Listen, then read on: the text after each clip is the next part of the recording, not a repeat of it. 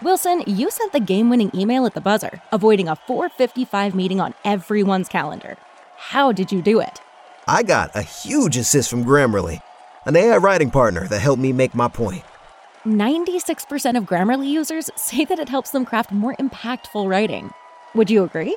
Grammarly helped adjust my tone to navigate tough work conversations.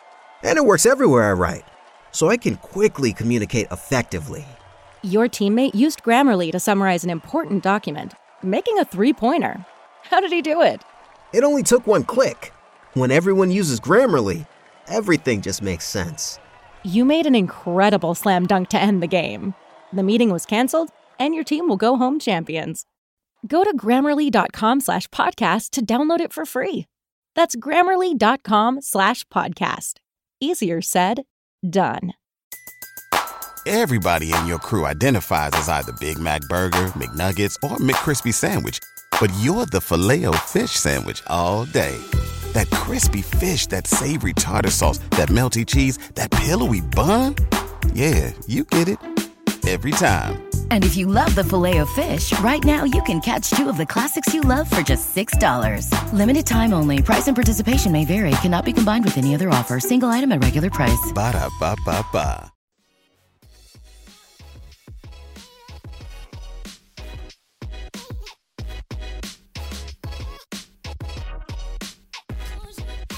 Welcome to the Sixer Sense podcast, hosted by site co experts Lucas Johnson and Chris Klein. Welcome to another episode of the Sixer Sense podcast. I'm your host, Lucas Johnson. With my co host today, uh, instead of Christopher Klein, we have Uriah, who is normally our producer. And then we have a reoccurring guest here. We have Jonathan Guy, one of our contributors, back on. Hey, guys, how are we doing tonight? Doing well, Lucas. How about you? Doing good. Uriah, you you excited to be in the co-host chair again? I'm excited just to talk playoff basketball. We've been waiting for this for seemingly months, and it's finally here. Yeah, we definitely have a lot of things to talk about. This is the eve of the playoffs. Sixers play the on the first day against the notorious and you know what seems like an eternity rivals in the Boston Celtics. So Uriah, you want to go away, take it away with our first question? Our first sure. topic? Absolutely. As we all know, we know this time tomorrow night, the Sixers will be going up against their longtime rival, the Boston Celtics. And the first question that we're going to dive into has to do with a player from the Sixers. And that player is anyone who we feel as though would be the most critical for them to beat the Celtics. So we'll put it out there. Which single Sixer player would be the most critical? I think it's got to be Al Horford. I mean, I think there's a number of players that you could pick out, and I think there's a, multiple matchups that I'm really looking forward to seeing. But I think it comes down to Al. There's a couple of reasons. I mean, one, he played with Boston, so he knows the system a little bit, and he was a big time player when he was there. And this is the time for him to show up against his old team. And also, he's most likely being put into the starting lineup. There might be Matisse in there, but if he does get the starting nod, he needs to prove that he needs to be there. He needs to step up without Ben, and he has to be able to show that he can play alongside Embiid. Not hopefully not just for this year, but if he wants to prove that he can do it going forward. So I think he's the most critical, and I think he's the player that is what's going to be the difference maker in this series. You bring up a good point with Al Horford, and I'm sure we'll talk more about their uh, system, you know, him knowing their their system going on. But I'm actually going to go with the rookie here, him Matisse Thybulle. I recently wrote that Thybulle should be starting over Al Horford. Matchups is is essential in this in this you know playoff series, and with the fact that Ben Simmons is gone, you lose a top three, I am what in my opinion, a top three defender in the NBA and Ben Simmons. And outside of Josh Richardson, who's a good two way player, but not on the same level as uh, Ben, you have Matisse Thybulle, who can, at least in terms of getting in the lanes and disrupting passes, is on on on the similar uh, plane of of abilities with Ben. So I think in terms of matchup because you don't want Al Horford guarding even the likes of a, you know, Gordon Hayward, who you know isn't the who he used to be, but still is dangerous enough off the dribble. That would probably be a problem for Al. So in my opinion, it has to be Matisse Thybulle because he's the only one that you could really put on uh, Jayson Tatum to who has a chance, you know, assuming that he stays out of foul trouble to uh, give Tatum any type of problems. Actually, when I, I wrote an article last week, Lucas, and ironically, both players that were mentioned already were in my top five. I do agree, and I read your article, Lucas. It was a good job on em- emphasizing the significance of Thybulle's defense. Uh, I'll have to side with Jonathan in here when it comes to Al Horford. We know what we're going to get from Embiid. We know he's going to be a scoring machine. There's nobody on the Celtics that can really match up with him. He's going to get rebounds. He's going to be a factor passing out of the double team. But I think Horford's presence and his leadership – doing all the little things that I think a lot of people overlook. And then, of course, when it comes to uh, giving Embiid minutes, we know that the Sixers have struggled in the past when Embiid sits on the bench. And I think the reason why Brand brought Horford in for as much money as he paid or overpaid is to to help the Sixers stay afloat when their star center is resting on the bench. So I think he's critical for that, for giving Embiid minutes and just bringing that playoff experience. A lot of people don't remember is that Horford has been in multiple conference uh, conference final champion or conference finals in the East. So he brings that that that experience. He brings that calmness. So I, I would agree with uh, Jonathan that that aspect. I, I will just say this about Al Horford's experience. Yes, he has been to multiple conference finals, but he hasn't gotten past there. So I mean, I'm not trying to disparage him. I'm just it's it's something to remember. But you guys bring up good points about Horford, and I'm not saying that he's not essential in this matchup, but I just think in terms of defensively matching up, I think Thybulle is just he's the only one that can somewhat replicate what Ben can do defensively. Good point, That's, Lucas. And speaking of matchups, let's move on to the next question. Next question is what is your key matchup in this series? Give me a player from the Celtics and a player from the Sixers in terms of which matchup do you think stands out to you? Well, I might not answer this question as directly as you'd want, but it's going to be who's ever on Kemba. I think it's Kemba versus either Richardson or Thybulle, and I'm sure they're going to Sixers are going to throw a number of people at him, but that's what I'm looking for. I, I mean, this year particularly, but even in two, three, four years past, we get torched by good guards. We get torched by Devin Booker, Damian Lillard. I mean, good guards know how to score points against us. So I think they need to figure something out. It needs to come from Brett, but it's going to be a number of the wing players, guarding Kemba, and hopefully, like Lucas was saying, hopefully Thybulle can step up because I think that's got to be our best shot of trying to contain Kemba a little bit.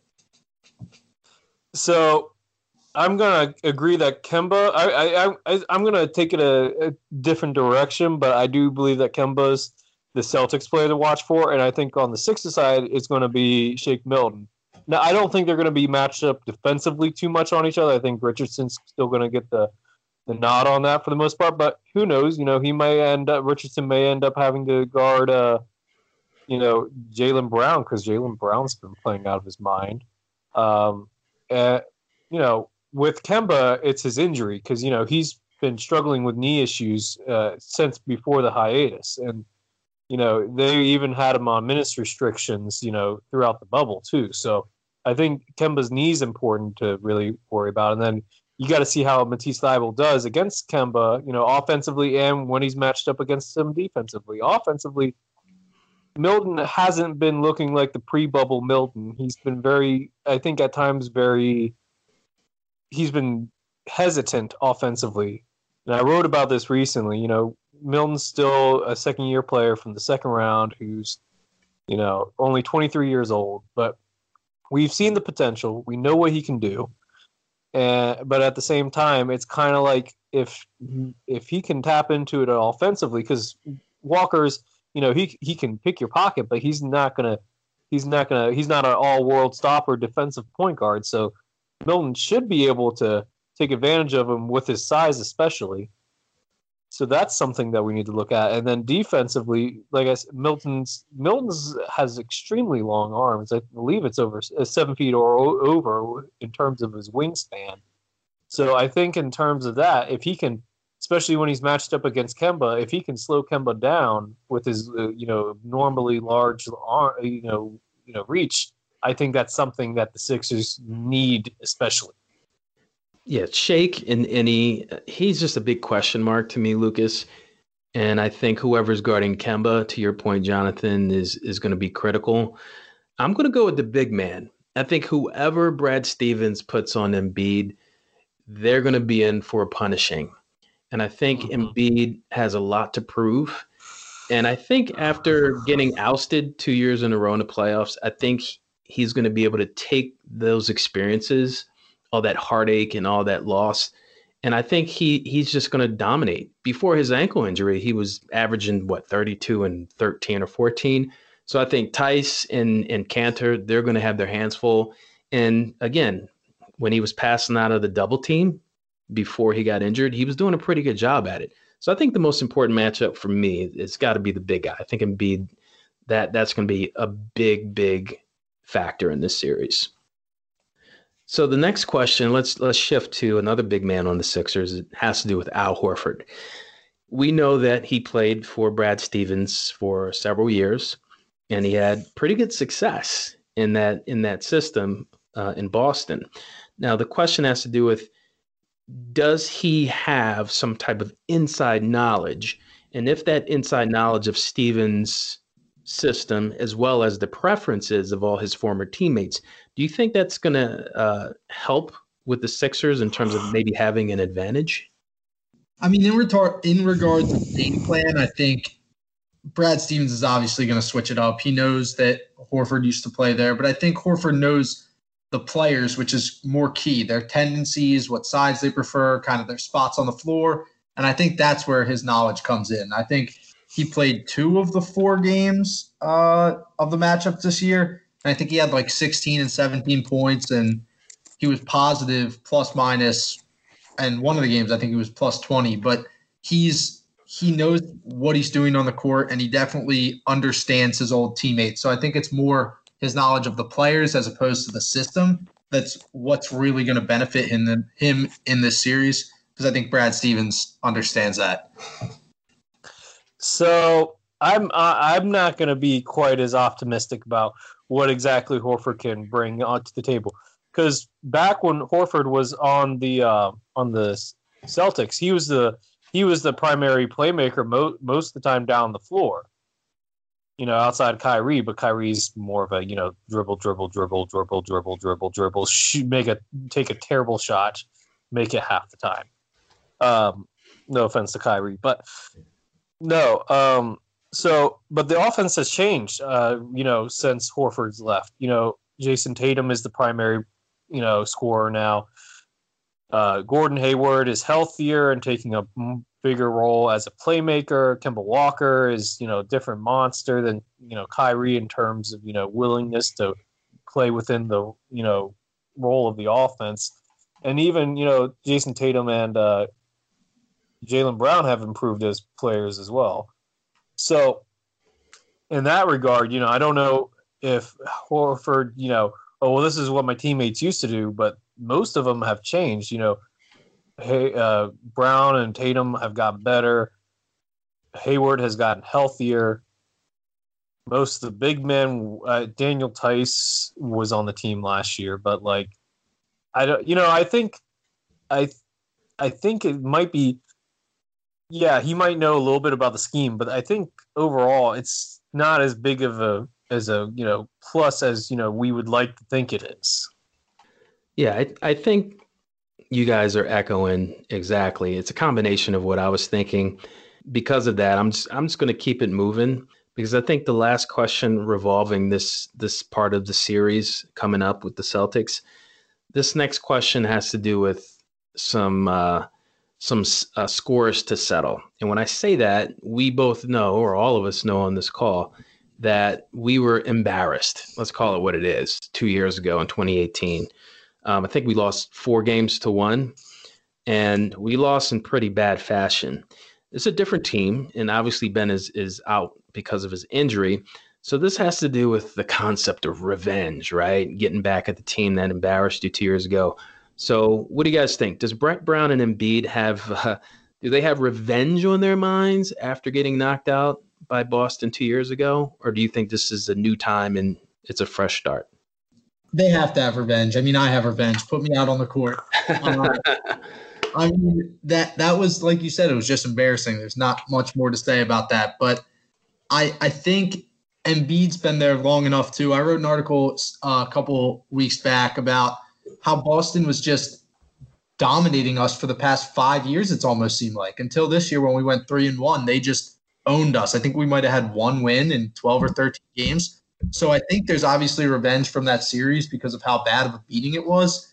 But I think it's just built up revenge from just five years of just just being the little brother in this scenario and and this has got to be the time where Embiid takes his revenge out on him.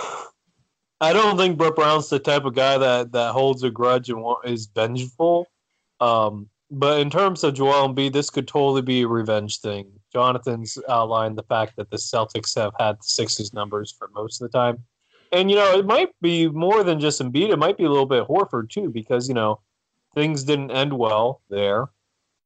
You know, so I think overall, I think it could be a revenge game, but I also think it's Joel Embiid just knowing the fact that he's going to have his way inside the paint because literally no one on that team has the chance of stopping him. Both Robert Williams and Daniel Daniel Theis are six eight, Kanter six ten, but or six eleven. I forget the exact measurement, but he's uh he's not going to do anything against Embiid. I mean, he's a big body, but he's not going to be able to stop Embiid. So I think overall, this is going to be a uh, fun time for Embiid, whether revenge or not. He know he's going to he's going to dominate their bigs.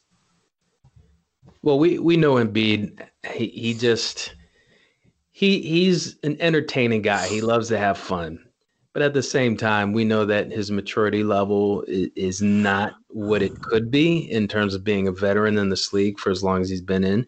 So I'm going to agree with you, Lucas, in that Embiid definitely has some revenge on his mind. Brett Brown, not so much. He's he's been a coach. He's been around since early what the 1990s or the late 90s. I, I think Embiid has a lot to prove. I think him crying on national TV against the Raptors after Kawhi hit that shot, I think that resonated with him over the summer. And I think he has a lot to prove. So I, I definitely think it's on his mind. And and to advance and to beat that team, it kind of reminds me of um, I know you guys remember when AI, when Iverson, two years straight, they just got ousted by the Pacers. The Pacers just mm-hmm. owned them, and it took that that 2001 series for them to finally get over that hump. And you know what? Maybe Boston this year is our hump. Maybe we, that's that's the challenge we have to to get through in order for them to advance. I can see where you're coming from on that, Uriah, for sure. But I I, I want to go ahead and uh, instead of looking to the future, I want us to look to the past now about the last three games the Sixers played. Played against the Suns, the Raptors, and the Rockets. So, Jonathan, I want you to answer this first. Who or what stood out in the Suns game for you?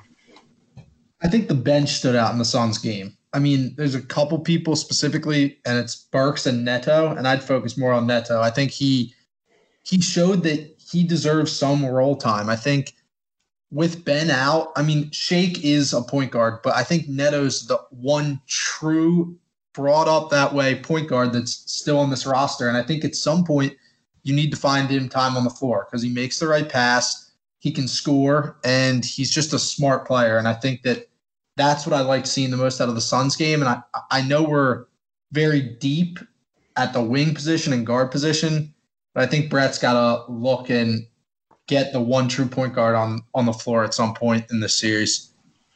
You're, uh, Jonathan, did you talk to Chris before we started this? This that that sounded like a Chris answer. I did not, but I, I, totally see where you're coming from. I I think Chris is bringing me onto his side. Supporting. Uh, uh no, no, not another one, not another one.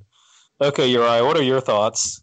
Well, I'm, I'm going to step aside and give it right to you, Lucas. I was out of the well, not out of the state, but I was I didn't watch the game. I was camping with my wife, so I didn't even have reception. I wasn't able to get on Twitter, so I didn't even see the game, and I didn't I didn't watch the highlights. So I'm going to defer to you, sir. So I was going to talk about this, but now I have to talk about how Neto instead. let me just say this. I wrote recently on Neto. The Sixers have put themselves into a terrible situation with the point guard depth. Um, I'm not. It's not that I don't think Neto is an NBA player. I think he's a third string point guard. And like with like you said, Jonathan, the fact that the Sixers don't have real depth because they thought Ben Simmons was the point guard until like the bubble. So now the Sixers are stuck with Shake Milton, who's a combo guard, who hasn't really had too much, you know, playmaking responsibilities, though he hasn't done terrible in the bubble in terms of passing. Um, then you have Alec Burks, who's really a shooting guard, but just a ball, you know, ball. Uh, what's the word I'm looking for?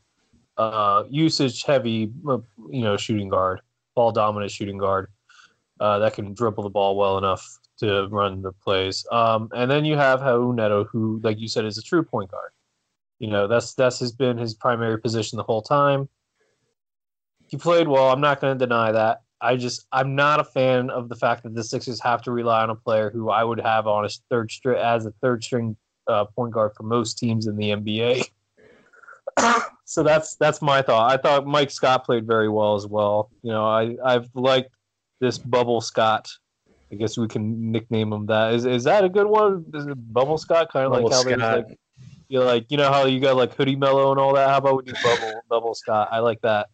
Yeah, I think we need more Bubble Scott in in the rest of the playoffs. I, I think he played really well. Yeah, I, I I liked Scott as well. And back to Neto real quick. I think about a year ago I joined Sixer Sense and I was writing, and my first article was about him. He kind of fell out of the lineup a little bit through the season, but maybe I'm just supporting supporting the callback to my guy. Your first article was on Neto. Wow. Yeah, and it was actually can he play in the postseason? So it's just it's full circle right now. And I, I remember that article. I remember. I think I proofread that one. Yeah, I did. Oh my gosh. You're right. That's a callback there. Yeah, your next net, your next Neto article, Jonathan, is going to be Neto being the MVP in the finals. So get yeah. get ready for that. Either that or he got cut. Okay, so I think we should move on to the Raptors game. Who or what stood out to you guys in that one? Jonathan, your thoughts? I think Tobias did. Tobias was eight of thirteen shooting in that game, and that's what we need. I mean, when we paid him the big bucks, we expected him to be a shooter and a scorer. And with Ben out, he, I mean, Embiid's going to be the primary scorer, but Tobias has to be the number two, and he has to be putting up big numbers and shoot like that. So I hope he can keep that up. I think I'm going to jump in here and, and give some some uh, some shine to Korkmaz. He went five for nine from three, and if the Sixers are going to really do anything in the playoffs, they're going to need him to step up. We know he's a liability on defense, but whatever he can't get done on defense, his three point shooting will definitely assist. But I really want to. What stood out to me is I hate to say it is is Embiid's fragility. I know he got whacked on the hand by by his his buddy. Um, who who who fouled him on that play where he got? That was Marc Gasol. Marc Gasol, right? So he he got whacked on the hand, and I'm thinking if it's not his ankle, it's his hand. If it's not his hand, if it, it's his knee. If it's not his knee, it's his face. So I it, that stood out to me, and I just hope that if he gets hurt again, it's just it's going to be an off season of okay, is Embiid worth paying, or should we trade him, or is Ben worth keeping or trading?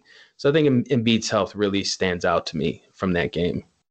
That's an interesting take, Uriah. I wasn't thinking that. Um, so you guys bring up a couple good points. I recently wrote wrote about how Tobias Harris is starting to justify his contract in the bubble. Uh, prior to the last game, I think he was averaging what was it, twenty two points a game around 22 point, points, and that's what you paid him for. You're not you're not going to get exact. We all knew when the Sixers paid him 80 million that you know 180 million, they weren't going to get 180 million worth of you know production out of him because he's not that type of player. But what we were hoping for was a guy that could score over 20, 20 points a game, that um, that could rebound the ball well, which he has been doing very well, and he's been aggressive, and that's I think is the biggest difference between there were points in the season where, especially in the beginning, that Tobias was not aggressive. And Tobias was searching for his shots. He was attacking. And maybe that's a result of Ben being out, but I'm not exactly sure because even in the game, the first couple games, he scored a lot in those first two games as well. So I like as a whole, this whole entire bubble experience, the, the Toby experience has been great for me. It's been refreshing.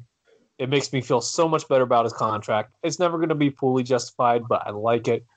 The one thing you brought up Korkmaz too, and I do, I you know what I I don't know, I, I never really clicked with me, but you know where his he catches the ball almost up to his face half the time, and he shoots the ball. And when he catches it that high, I notice that he does a lot better making those shots versus catching it lower.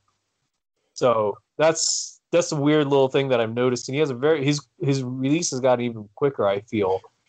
Um, but yeah, and Embiid's health is always an issue, and I think it's going to be an issue.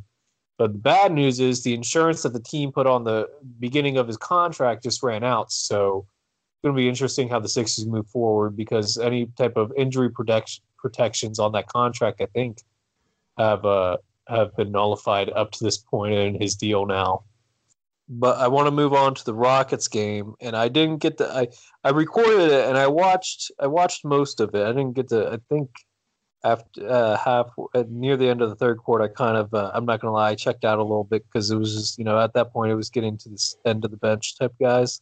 And can, uh, before we get there, can we go back and just give Kyle O'Quinn a shout out for the Suns game? We none of us mentioned him, and I he almost like got a triple double, right? Didn't it? Was that he was close? Yeah, it was Cork. It, it, yeah, it was Korkmaz's fault that he didn't pass him the ball at the end of the game.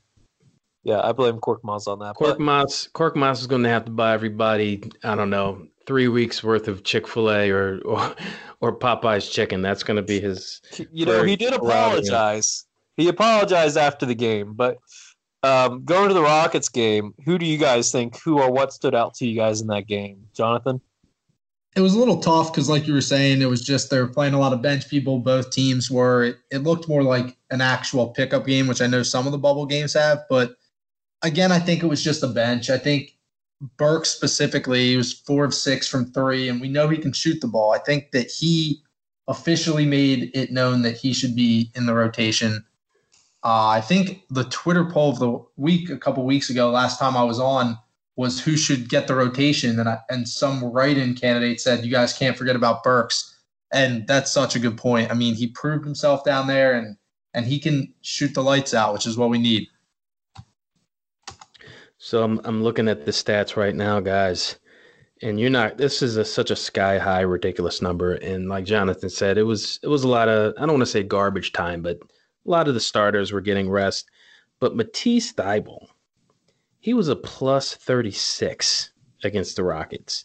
He really gave Harden a difficult time whenever Harden had the ball. He ended up with four steals and two blocks.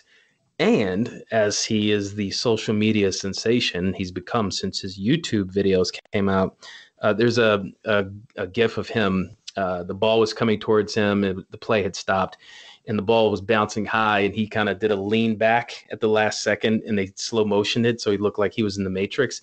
So it just is. There's nothing not to like about this kid. I think he's going to be a, a critical piece of the puzzle in the postseason.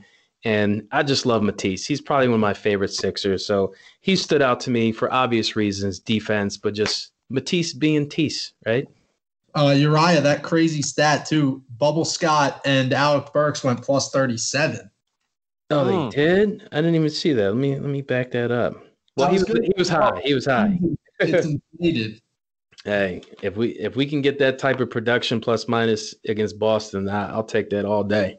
Scott could be a low key uh, important piece in that rotation if he if he ends up being the. Uh, I guess it just depends on how you use Horford, but and you know if Matisse starts against you know the Celtics. But um, Scott could be an interesting wild card in that if he gets minutes, sure.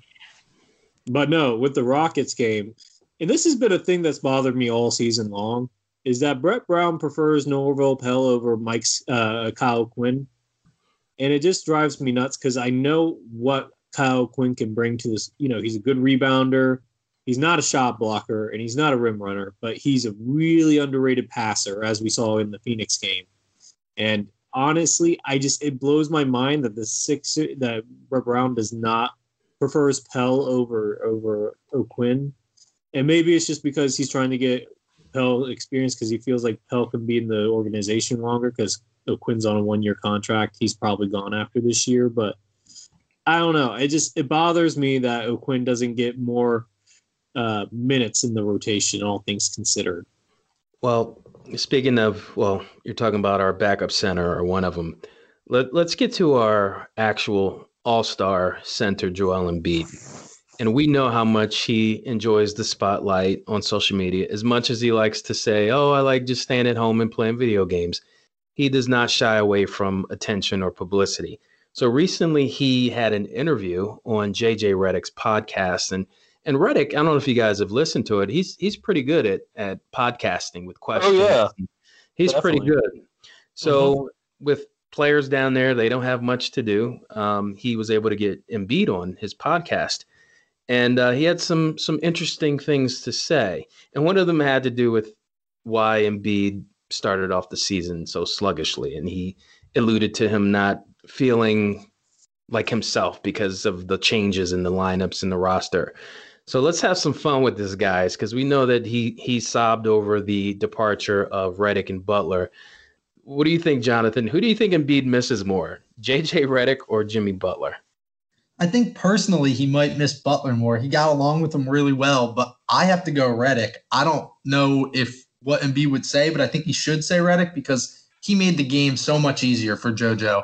Their two man pick and roll was incredible. It was one of the prettiest things to watch. That give and go, he could give it back to JJ in the corner. It was it was just great basketball to watch, and I think that he his ability to knock down threes made the game so much easier for Joel. So yeah, I'm I'm actually just going to echo what Jonathan said. I think personally, you know, friendship wise, uh, Butler and Butler was one of those few guys that uh, you know you you knew he was keeping Joel accountable on and off the court the best he could, which is hard for you know people to keep Joel accountable. So that was that was there's that, and then like you said that that uh, uh, dribble handoff was one of the most deadliest plays in basketball between uh, Redick and Embiid. And I think Redick had a career high in assists the two years that he played here in Philly. So, and I remember in the in the podcast, Redick said that he's never going to be able to play with another player like him ever again, just because Joel's so big and talented and, and you know how to has a high basketball IQ. He doesn't believe he's going to be able to play with another center like Joel, in his uh, in his career again. I agree with both of you. I think game wise, in terms of structure within the offense, the gravity that Redick had, just spreading the floor for Embiid made his life easier. I just really think Butler, when Butler came to this team, and if you if you watch the highlights of when Butler hit those game winners against Charlotte and Brooklyn, Embiid was just he was like a kid he was like a fan in the stands, right? Except he was the teammate of Butler, who was now, you know, hitting game winners. I really think Embiid looked up to Jimmy in multiple ways. And I really think him leaving, thinking, wow, this guy is someone I can learn from. And this is someone that can hold me accountable. Because we know that Butler doesn't take any crap from anyone, even the head coach. You know, that's controversial mm-hmm. there. I just think that Embiid I would say he misses Butler more because he just really looked up to him. And I think he felt like he could have learned something from him. Uh, there was a game where the Sixers played, I think it was Orlando. Yeah, it was Orlando. And I think it was back in February or January. And Embiid, it was kind of, he was mimicking uh, one of those clutch three point shots that Jimmy took, and he actually made it. So I was like, wow, that looks just like a Butler three, where the little step over. So I, I think he he definitely misses um, Butler more. So moving on, one we'll stick to this for one more question, and the it it, it the question is, uh, what do you think about Embiid's comments about him and Ben Simmons working together and their games, eventually complementing each other? Because he was he was talking to JJ Redick, and he keeps trying to tell the media, he's telling everybody that he wants it to work out. What do you take away from it? I think that he is starting to realize that he might have the best chance to win a championship with Ben and Philly in the next couple years. I think he can see that if they're both healthy and they work together, that they can get it done. Like you said, he's been going out of his way since he's been in the bubble to talk to people, saying that he wants to play with Ben for the rest of his career, and we've never heard that before. And no one really urged him to say it or asked a question around it. He brought it up on his own volition. And I, I'm truly starting to believe it. And it feels good because with everyone trying to tear him apart, it's good to hear from Embiid that he doesn't want that. Maybe I'm just a little pessimistic, but uh, you know, I, you know, I give I us all your believe, pessimism right now. Just let it Yeah. all out. I mean, I want to believe Joel, and I do believe Joel, but I, you know, I think at some point if Ben doesn't start giving more to Joel, I mean, he we saw it in the bubble that he's starting to take more three pointers, but it's obviously it's not at the rate where it needs to be, and not not at the rate where Joel's sacrificing more for Ben than Ben is for Joel in terms of you know floor spacing. But and overall, I you know it, I'm hoping that it works out like I am, but I just you know I need to see more from Ben. Joe's doing his part. Ben needs to start doing his part. I, I it sounds genuine. It, it sounds like he really wants this thing to work out, and he he keeps bringing up examples of how he'll sacrifice things so that Ben can do what he's good at, which is driving the lane and finishing at the rim. So he'll go out to the three point line, but then he conversely said, you know, if he shoots more, that'll make things easier for me. So I, I think it was genuine. For some reason, I got I had this really strange feeling that Shaq got to him. I, I really have a feeling that maybe Shaq just had a talk with him. He's like, "Look, big fella, you know, you guys have an opportunity to, you could be the next Shaq and Kobe or the next Shaq and Penny." You know, he talks all low and weird, and I could just imagine Shaq just talking to him, saying, "Look, you and Ben could be what me and Penny should have been." Could you guys imagine if if Penny Hardaway and Shaq would have stayed together? How many championships would they have won? So I just got a Yeah. feeling that uh, either either he got to him Shaq, or maybe he just understands that they have something special. If Ben just opens up and starts shooting, I think it's an interesting point. I don't put Ben in the same cal. I don't. It's hard to compare. Who would you put in NBA history comparing Joel and Ben to? In the past, it's been Magic Johnson and Kareem, but you know, I don't even know if that's a right, uh, you know, accurate description because uh, I think Magic was a much more aggressive player offensively than Ben is uh, in terms of you know seeking out his own basket. Uh, so I don't, you know, I don't know, but it's you know if they can both you know willing to sacrifice for each other, uh, you know, on the same level, and Ben's willing, you know, able to you know stretch the floor enough, and they get the right pieces around them. I think that's the biggest thing that's stopping them right now is the pieces around them. But who knows? Who knows? But um, you know, I, I speak of Ben, and you know, we're talking about Ben, and I think we should sh- shift gears a little bit because there's been some uh, recent trade rumors about Ben. Uh, Cleveland's definitely been one of those teams that I guess uh, have had rumored to have interest in Ben. So, Jonathan, do you think the Cavaliers could offer the Sixers anything worthwhile for Ben Simmons? I can be really short here. I just think the answer is no. I don't like anything that Cleveland really has. I don't think they could compile anything big enough to get Ben from us, and I'm not ready to give up on them beat Simmons. So I'm not looking to trade for uh, with Cleveland. and I guess I'll be short too. I would say yes. I think that it's not going to work with Ben and Embiid, and if I had it my way, I would I would keep Embiid, and if Cleveland was give willing to give up, let's say uh, Sexton and maybe Kevin Love and maybe a first round draft pick, I'd take that. I would take it in a heartbeat because now you have a, a, a guard that can actually give you consistent offense from all parts of the floor, and he's young. He's probably as young, or if not younger, than than Simmons and Kevin Love. He's he's getting a little long in the tooth, but he gives you some three point shooting. So I I would give I would I would give up Ben for Sexton, Kevin Love, and maybe a first round pick.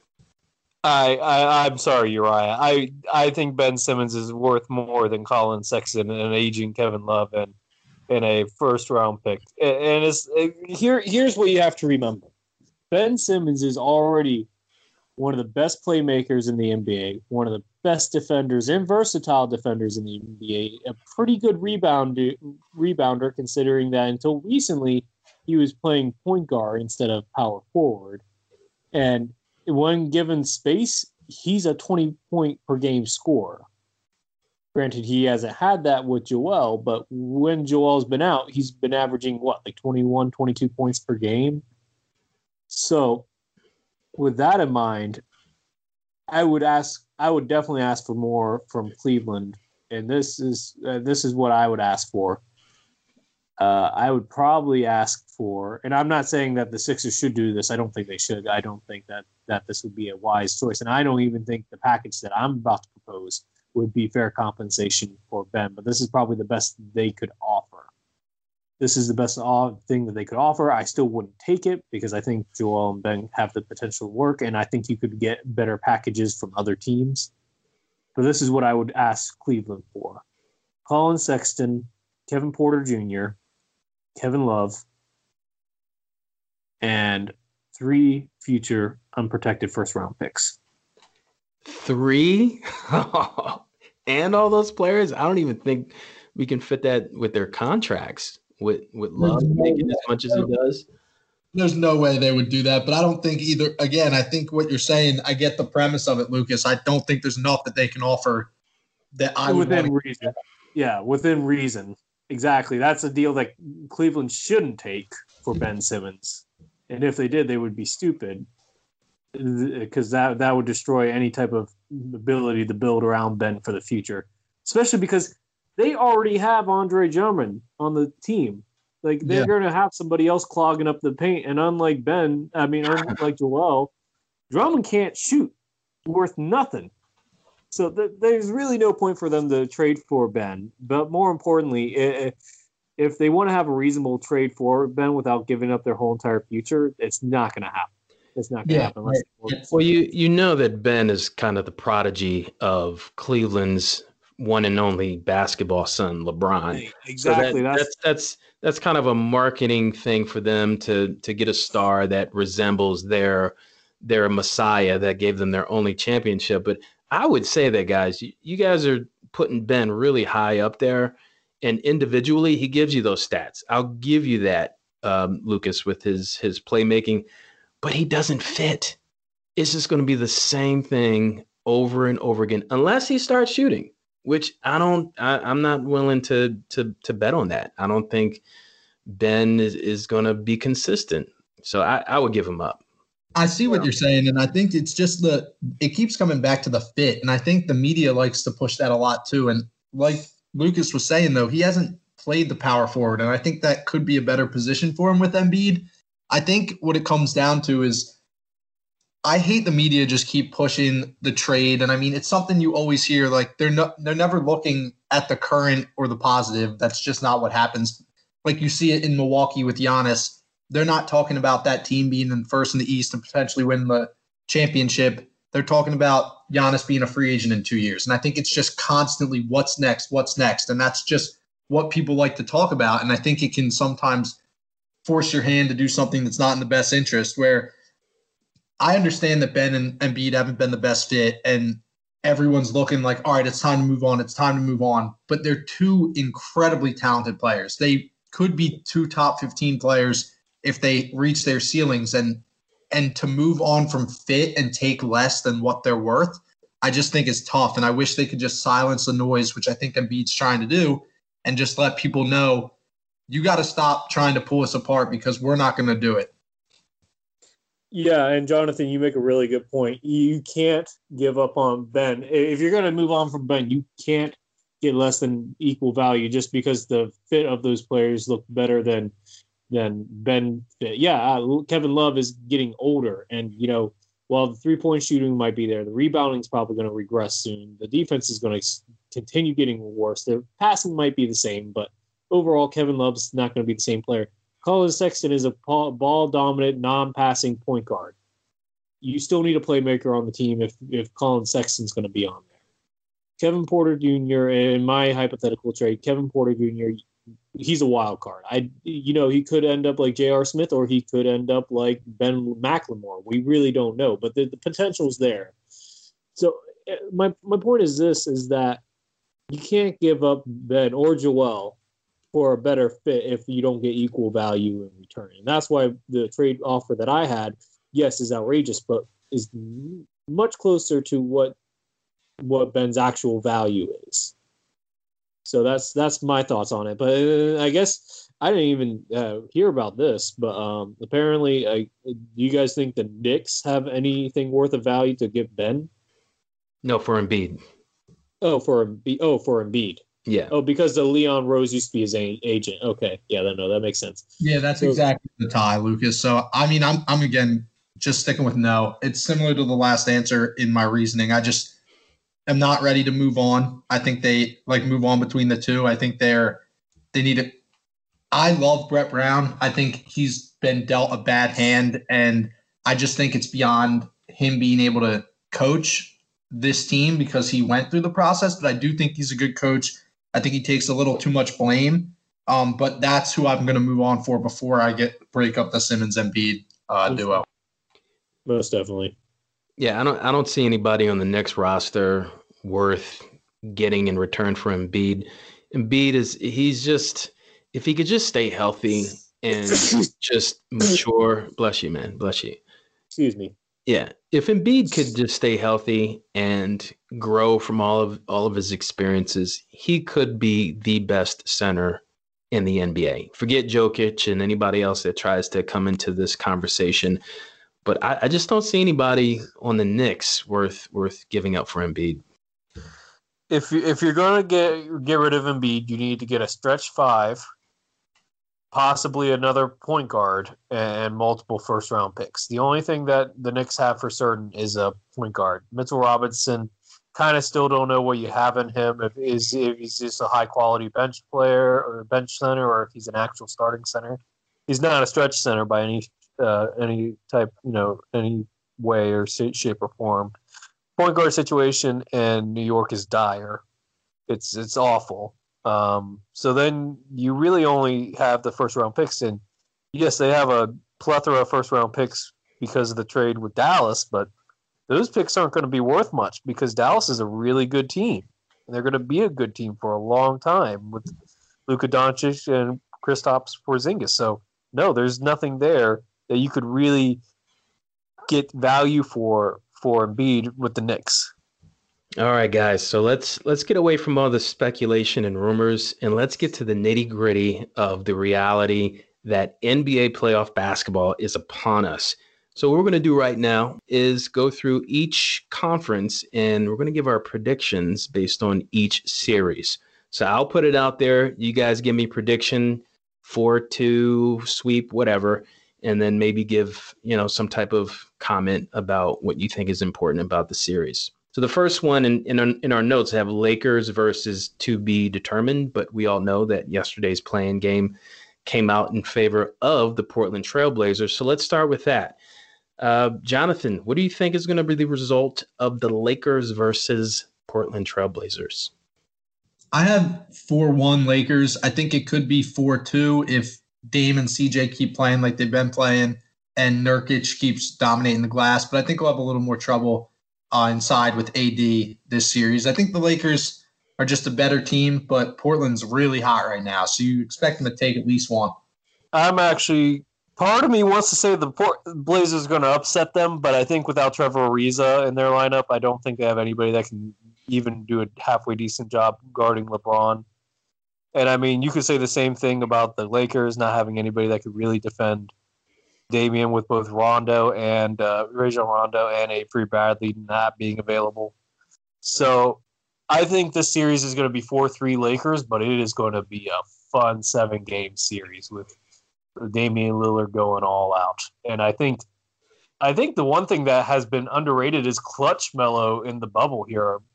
Bubble Melo being clutch Melo, or is it skinny Melo or bubble? It's skinny Melo right now. So yeah, skinny Melo being clutch Melo right now. I think that's an underrated thing, and that's definitely something that the Lakers need to worry about uh, in this series. So I think it's going to be a fun seven game series. I think LeBron's going to wheel it, but gosh, it's going to be fun to watch him and Damian go all at it. Yeah, I think I'm jumping on a board here. I think Lakers are gonna they're gonna I'd say six games. I think they'll win four two. Damian Lillard is on another planet right now. But to like you said, Lucas, no one's gonna be able to stop LeBron. Uh, nobody on the Blazers team can, or any team in the NBA for that matter. So yeah, as much as I would love to see Dame advance and maybe get a championship, maybe he'll come to the Sixers and get a championship. I don't know. But yeah, I think the Lakers are going to take that one in six. So the next series on the list is the oh, this is I can't wait for this series, guys. The Houston Rockets versus the Oklahoma City Thunder. What do you got, Jonathan? I'm glad we're talking about this. You and I were talking a little before we started this, but uh, I think this is going to be the most interesting series of the first round. And I got the Thunder in seven. I think they'll win 4 3.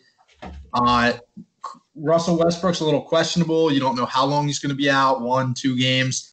But the Thunder have been overachieving all year, and they're just a well coached team on and off the court. Chris Paul's the extension of the coach, and they have young talent that is dangerous. And I, I think they can take down the Rockets.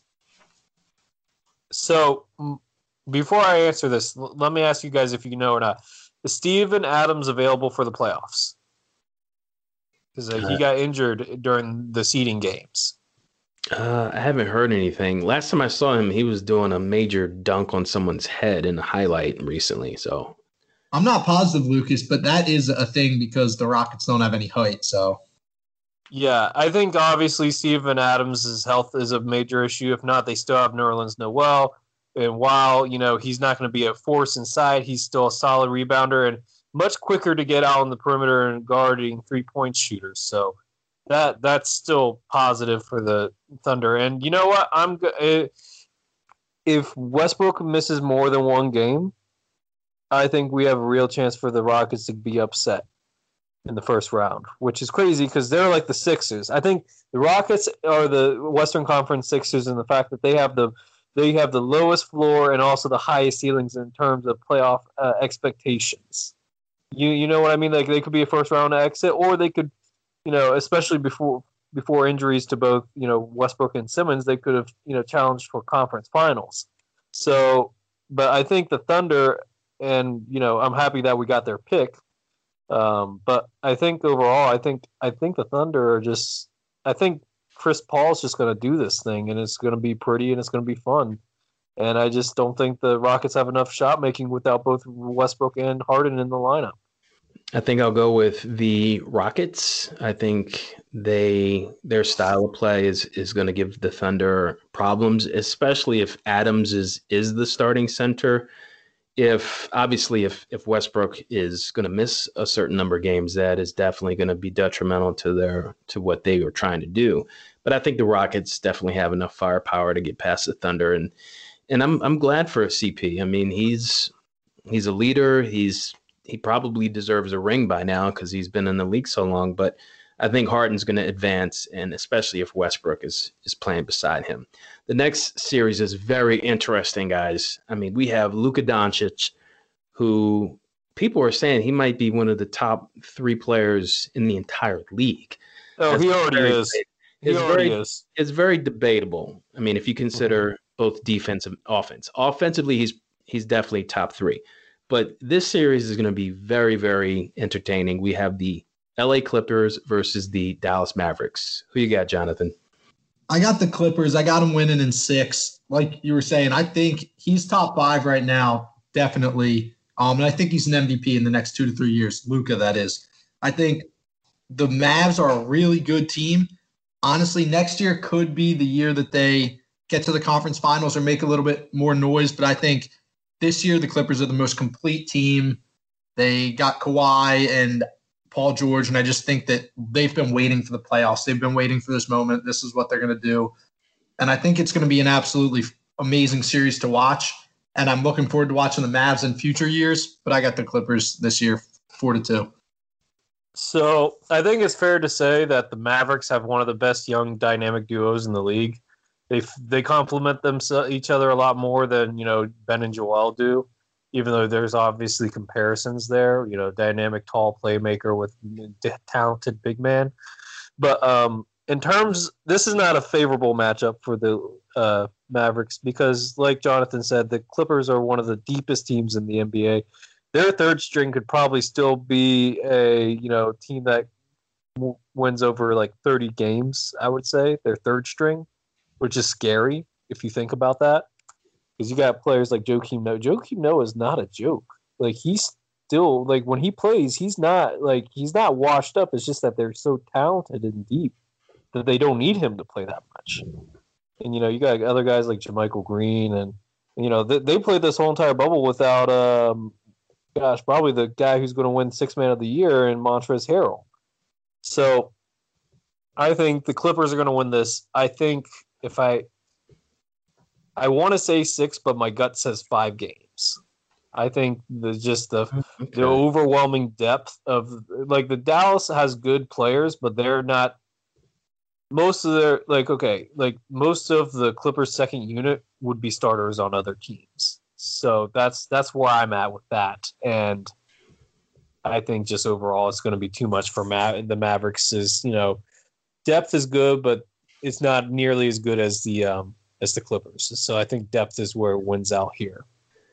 If Lou Williams doesn't get banned from the bubble because he's going to Magic City to get lemon pepper wings, I hmm. think I think the Clippers I think the Clippers can win, but they need Lou Will to stay out of the strip club. Just stay in the bubbles, Lou, and and just do what you got to do for the team.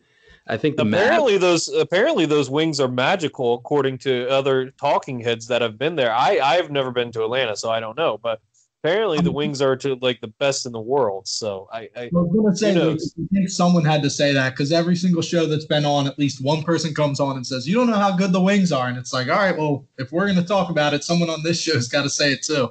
Right. yeah. I haven't. Uh, I, you know what?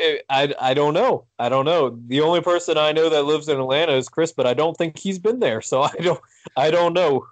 I can I can say firsthand that um, I didn't have their wings, but I, have been to Magic City. oh, have you? Oh my goodness! This is this is twenty years ago, guys. But uh, hey, what happened to basketball? Anyway, uh, so my prediction. who brought up those damn wings anyway? Oh, you did. That was my bad. I just love wings, man. I just love wings. But anyway, all joking aside, like you were saying, Lucas, the depth for the Clippers is ridiculous. They have players who could be starters sitting on their bench. And as much as I love Luka's game, he's very, very talented. And Porzingis is just a beast doing what he does. I say the Clippers in six. I think it'll be competitive, but it won't go to a game seven. And the last series, guys, in the Western Conference is another potential really tough matchup, two similar teams in terms of style. We have the Denver Nuggets and the Utah Jazz. Jonathan, what is your prediction? I got the Nuggets and I got them in five. I think it's going to be four to one. Uh, Mike Conley went home today for the birth of his son, I think. So he's out of the bubble and will probably miss the majority of the series. Um, and I just think if the Clippers don't win the West, I think the Nuggets are my pick too. They're extremely talented. Their depth is incredible. Jerami Grant's been playing great off the bench. Michael Porter Jr. is an absolute beast. And obviously, everyone knows they have Jokic, who's still playing like himself, even though he's slimmed down. I think they're a dangerous team, and they're probably the second most likely team, in my opinion, to win the West. So before the bubble, I was really worried because I was like, is Mike Malone going to trust Michael Porter Jr.? And Granted, he didn't really have much choice, but Michael Porter Jr. has repaid that opportunity in big dividends, and he's going to be.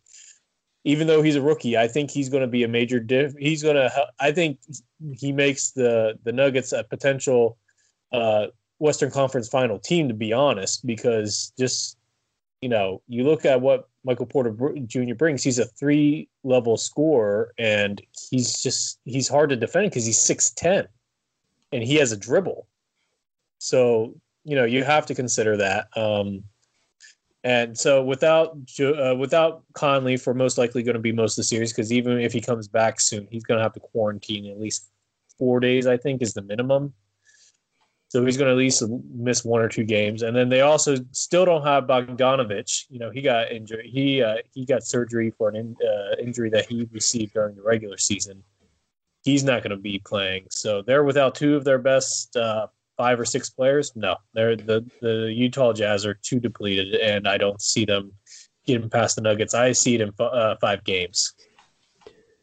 Yeah, I'm going to keep it simple. I think the Nuggets are going to have their way with the Jazz, who will sorely miss Bogdanovich. And I think it'll be 5 1. I think the Nuggets are going to handle business, and they you can't sleep on that team because they do have a lot of talent. So let's let's switch on over to the Eastern Conference and let's look at the predictions of each series. And we're going to start, Jonathan, with the Milwaukee Bucks versus the Orlando Magic the Bucks are going to sweep this series. I mean, the Orlando's got the home court advantage. The only team with the true kind of, I guess, home court advantage. It's somewhat in their city, but uh, Bucks get this in four. Yeah, I'm gonna agree.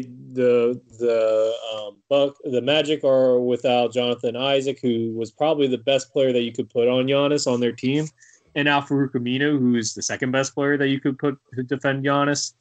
Um, and I don't even know what Aaron Gordon's health situation is because last time I checked, he was injured during the towards the end of the bubble. So who knows that? So they're really depleted at power forward. Um, that in mind, I just don't see them. Yeah, I think they're going to get swept, and it's not going to be a. It's going to be. I think for they might make one or two games close, but it's going to be a majority blowouts. So wait, the Bucks are playing someone. oh, Orlando has a team. I thought Orlando was hosting the bubble. Oh, I'm sorry, guys. So yeah, just it'll be break out the brooms. It's over. They they might as well not even lace up the sneakers. Let's move on. Uh, Raptors versus Nets. Jonathan, what do you got?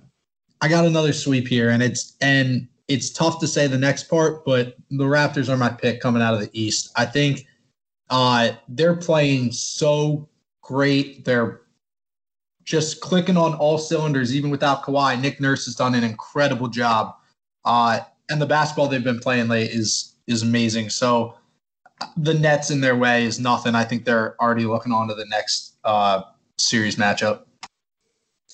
Yeah, I'm gonna say the Raptors too. I think is a sweep, and you bring up a good point. And you know who this Raptors team reminds me of? 2004 Pistons. That Pistons yeah. dynasty yeah, yeah. Kyle Lowry definitely has shades of Chauncey Billups, Pascal Siakam. It, I mean, there's no real good comparison for Pascal, but at the same point, he's just you know that the gritty defense of that whole entire team, and anybody could burn you at any given night.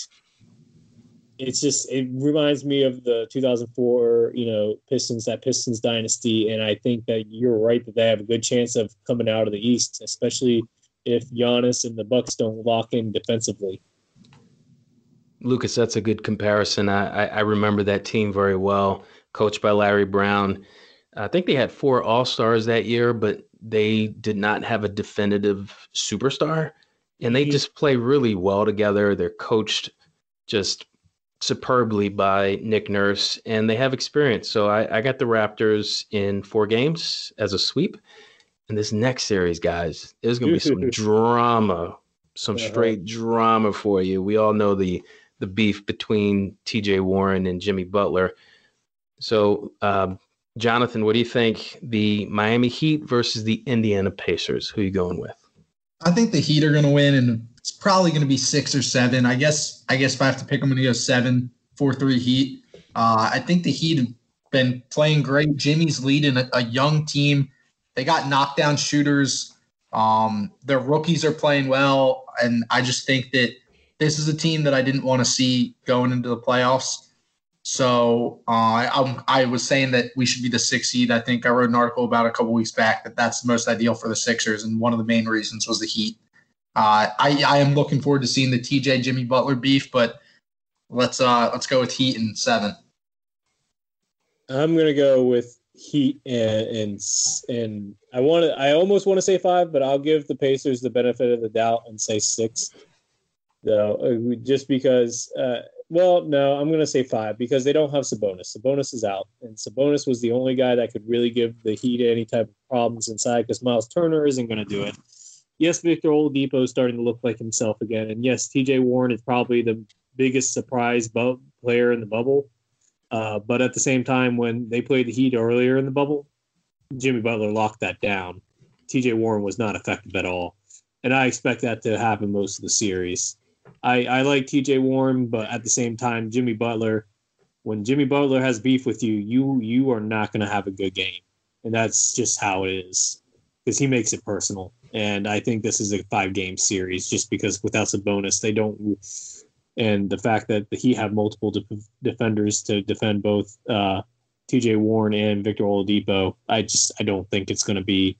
I think they're going to be close five games and ugly five games, ugly in a good way. But uh, I just I don't think it's I don't think the Pacers have enough without uh, without Sabonis to make this a, a, a tight series. Yeah, I agree. Sabonis being out is a really, really horrible situation for the Pacers, who they've endured a lot. And as long as they have Brogdon and um, Oladipo, I think they're going to make every game competitive. And I'm going to give Pacers a little bit more credit. I'm going to have them pushing Miami to seven games. But again, the, the X factor is is Jimmy Butler, who is just a bulldog, and he will do whatever it takes to help his team advance. So I'll go uh, Heat and seven. So here we go, guys. This is what every listener has been waiting for, right? The last series we're going to cover and give our predictions for the first round of the NBA playoffs Sixers, Celtics. Who are we picking? Jonathan, give it to us. Sixers and seven. Book it. Oh, seven games. I uh, I am just thinking extremely optimistic. Look, realistically, the Celtics are somewhat of a tough matchup with the guard play, like I was talking about earlier. The only way we win is if Embiid dominates, which I think we all expect him to, but he has to take it to another level to actually push us past the Celtics. The obviously being without Ben, it's just going to be a different dynamic. I'm not the most confident in that pick, but I'm trying to hold on to it and convince myself anywhere I can. So Sixers and seven. So, uh, before I state mine, I'm going to say this: if the Sixers, the, for the Sixers to win the series, Joel is going to have to average over 35 a game, and Tobias Harris is going to have to over average over 25 a game. I think it's totally possible for Joel to average 35 against the Celtics. I don't know if it's possible for Tobias Harris to average 25 for the whole entire series, especially with Tatum becoming a very good defender. That being said, I'm think I you know, and I I've, I've I've been jumping back and forth on this. If Ben was in this series, I have the Sixers winning in like six. Without Ben, I think the Sixers lose in six. I know, I, I know, I know. I I should have more confidence, but without Ben manning the defense on the perimeter, Jayson Tatum is going to have his way. Even if uh, Matisse Thybulle comes in, is good defensively, doesn't get in foul trouble. I just don't see enough defense against that perimeter attack of Gordon Hayward. Basically, they have four perimeter players that could go off for 20 points at any given time. And that's not including Marcus Smart, who has somehow become better offensively this season. At least it feels like it, because every time I see him in the box score, he's having like 15 or 20 point games. I'm like, where is this coming from? And so I just, as much as I would like uh, like the Sixers to win, without Ben's defense, I'm just not confident, and I don't think they have quite enough to get over the hump defensively to to stop this uh, Celtics. Now, the the only saving grace is that we still have an Embiid, and I think he's going to lock down the paint, so it's going to be hard for them to score inside the paint. If they don't, if they have bad shooting series, that that might be the Sixers' only saving grace if they have bad perimeter shooting series. And that's just something that, that we'll have to wait and see. But right now, without Ben, I think it's fair to say that the Sixers probably going to lose in six. I, I posted an article that I wrote yesterday, and it focused on the distinction between Brett Brown and Brad Stevens. And the response from people on social media to, to what I wrote was visceral. People are feeling what I'm feeling, and that is no faith in Brett Brown. And if you really look at the success that Brad Stevens has had since going back to his Butler days, he is just, even though he hasn't won a championship, I know people are out there saying he hasn't won anything. Well, he's a pretty damn good coach. And I think when it comes to scheming for the playoffs and making adjustments, getting the best and maximizing the strengths of his players, I think I think he has Brett Brown's number. In the, the regular season, the Sixers won the series 3-1. That's out the window right now because they're in a bubble. And it's, it's kind of like a pickup game, right? Even even we watch it on TV and it, it there's all this aggression and, and passion the stakes are going to be raised. And I like what you said, Lucas, about Embiid needing to average 35 and Harris 25. I don't think Harris can average 25 a game just because they have so many wing defenders on Boston. Mm-hmm. That being said, I got to stay consistent with the article that we all contributed to with predictions. I sorry, Jonathan, I got the Sixers losing in six. So there you have it. Sixers looks like it's going to be another disappointing offseason, guys. And and to be fair, and just to make this point here, I think me and Uri would both have the Sixers winning in like six or seven if Ben was playing. But oh yeah, is, absolutely, yeah. I agree. But, I agree. But but but but that's not the case here. And yeah. unless like Kemba Walker goes out, which I don't think is going to happen, I think he's going to play, even if it's in a limited role. I the Celtics are going to win this, and I think the other thing to note is that Ben not being in the series does not absolve Brown either. What how Brown coaches through the series and how how much of a series this is will help make or break Brown's case. But I honestly don't think Ben being injured will help his job security in any sort of way. Okay, so now that we've given our predictions, we're going to move on to our last item for the podcast, and that is our social media poll of the week. And the question had to do with, obviously, the series upcoming.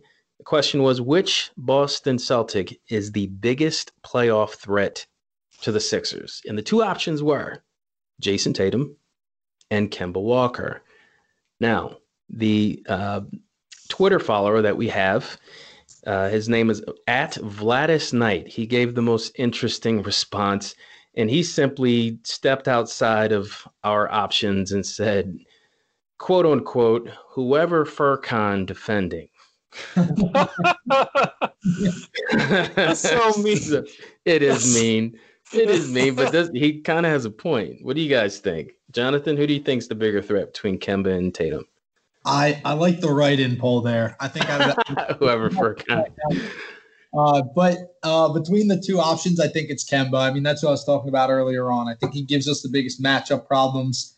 He's a vet in the league. He knows how to run a team. He's averaged, I think, 22 over the three games that he played in against the Sixers this season. And uh, I just think he's going to be a problem for us to guard. So uh, that I, there's a reason they call him cardiac Kemba, and I think that he's probably the bigger issue. So first off, I'm a little bit more confident Korkmaz. I know Chris isn't, and I know this Twitter follow clearly isn't. Uh, and Brown seems to be confident in Korkmaz. We'll have to wait and see.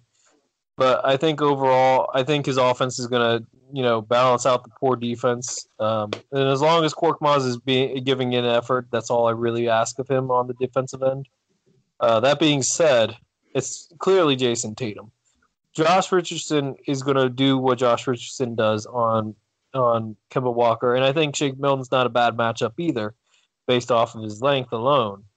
So you know that being said, and I also think Joel Embiid being in the paint is going to slow Kemba down getting shots inside, especially in the playoffs, because we all know small guards don't usually do well in the playoffs.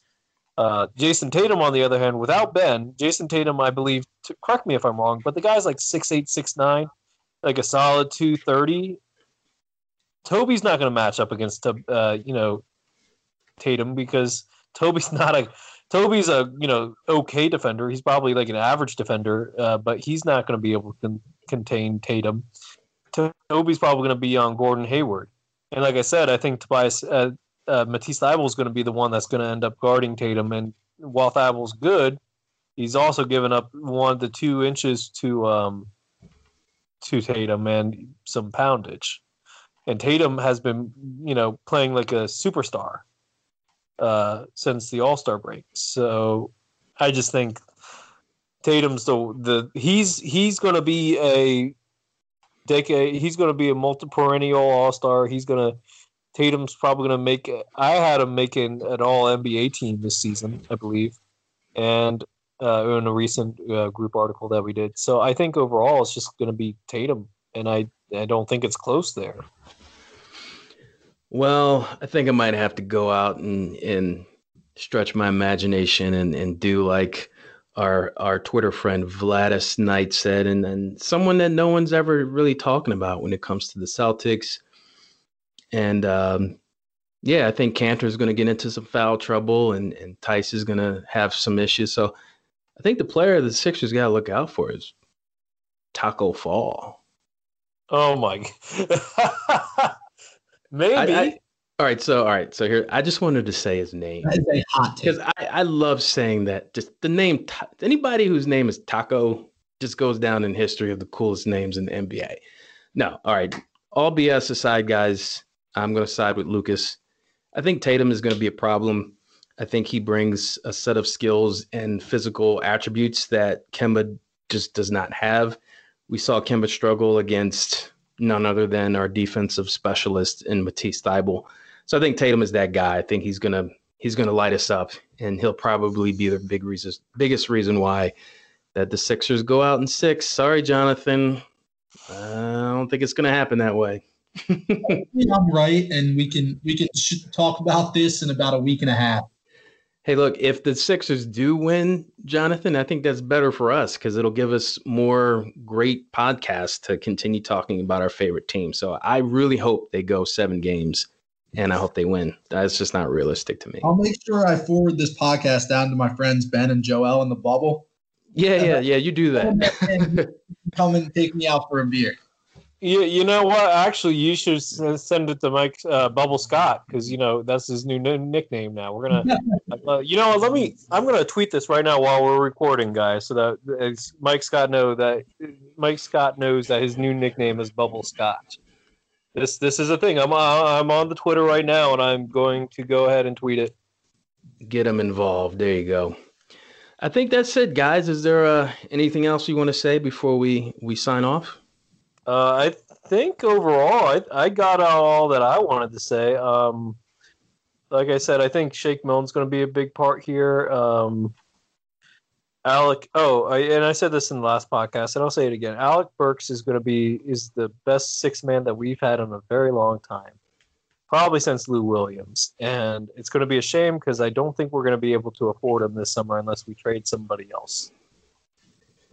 Well, hopefully Brand can can make some magic happen, right? Yeah, and I would just say the last thing I I was thinking is I was saying before Al Horford's the X factor. Um, I think Tobias fits in that too. I think those two players are going to be determining the series. I think we all know that Embiid is going to have a big series and put up numbers, and that's what he needs to do for us to win.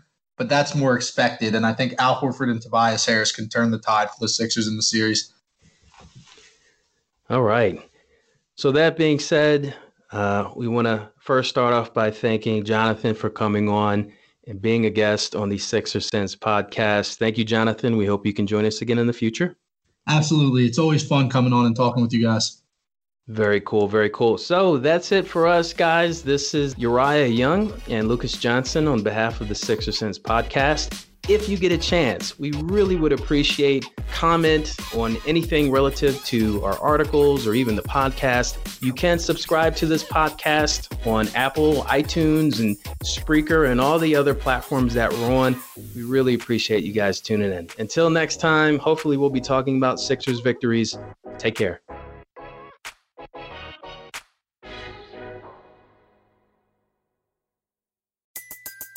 Everybody in your crew identifies as either Big Mac Burger, McNuggets, or McCrispy Sandwich. But you're the filet fish Sandwich all day. That crispy fish, that savory tartar sauce, that melty cheese, that pillowy bun. Yeah, you get it. Every time. And if you love the filet of fish, right now you can catch two of the classics you love for just $6. Limited time only. Price and participation may vary. Cannot be combined with any other offer. Single item at regular price. Ba da ba ba ba.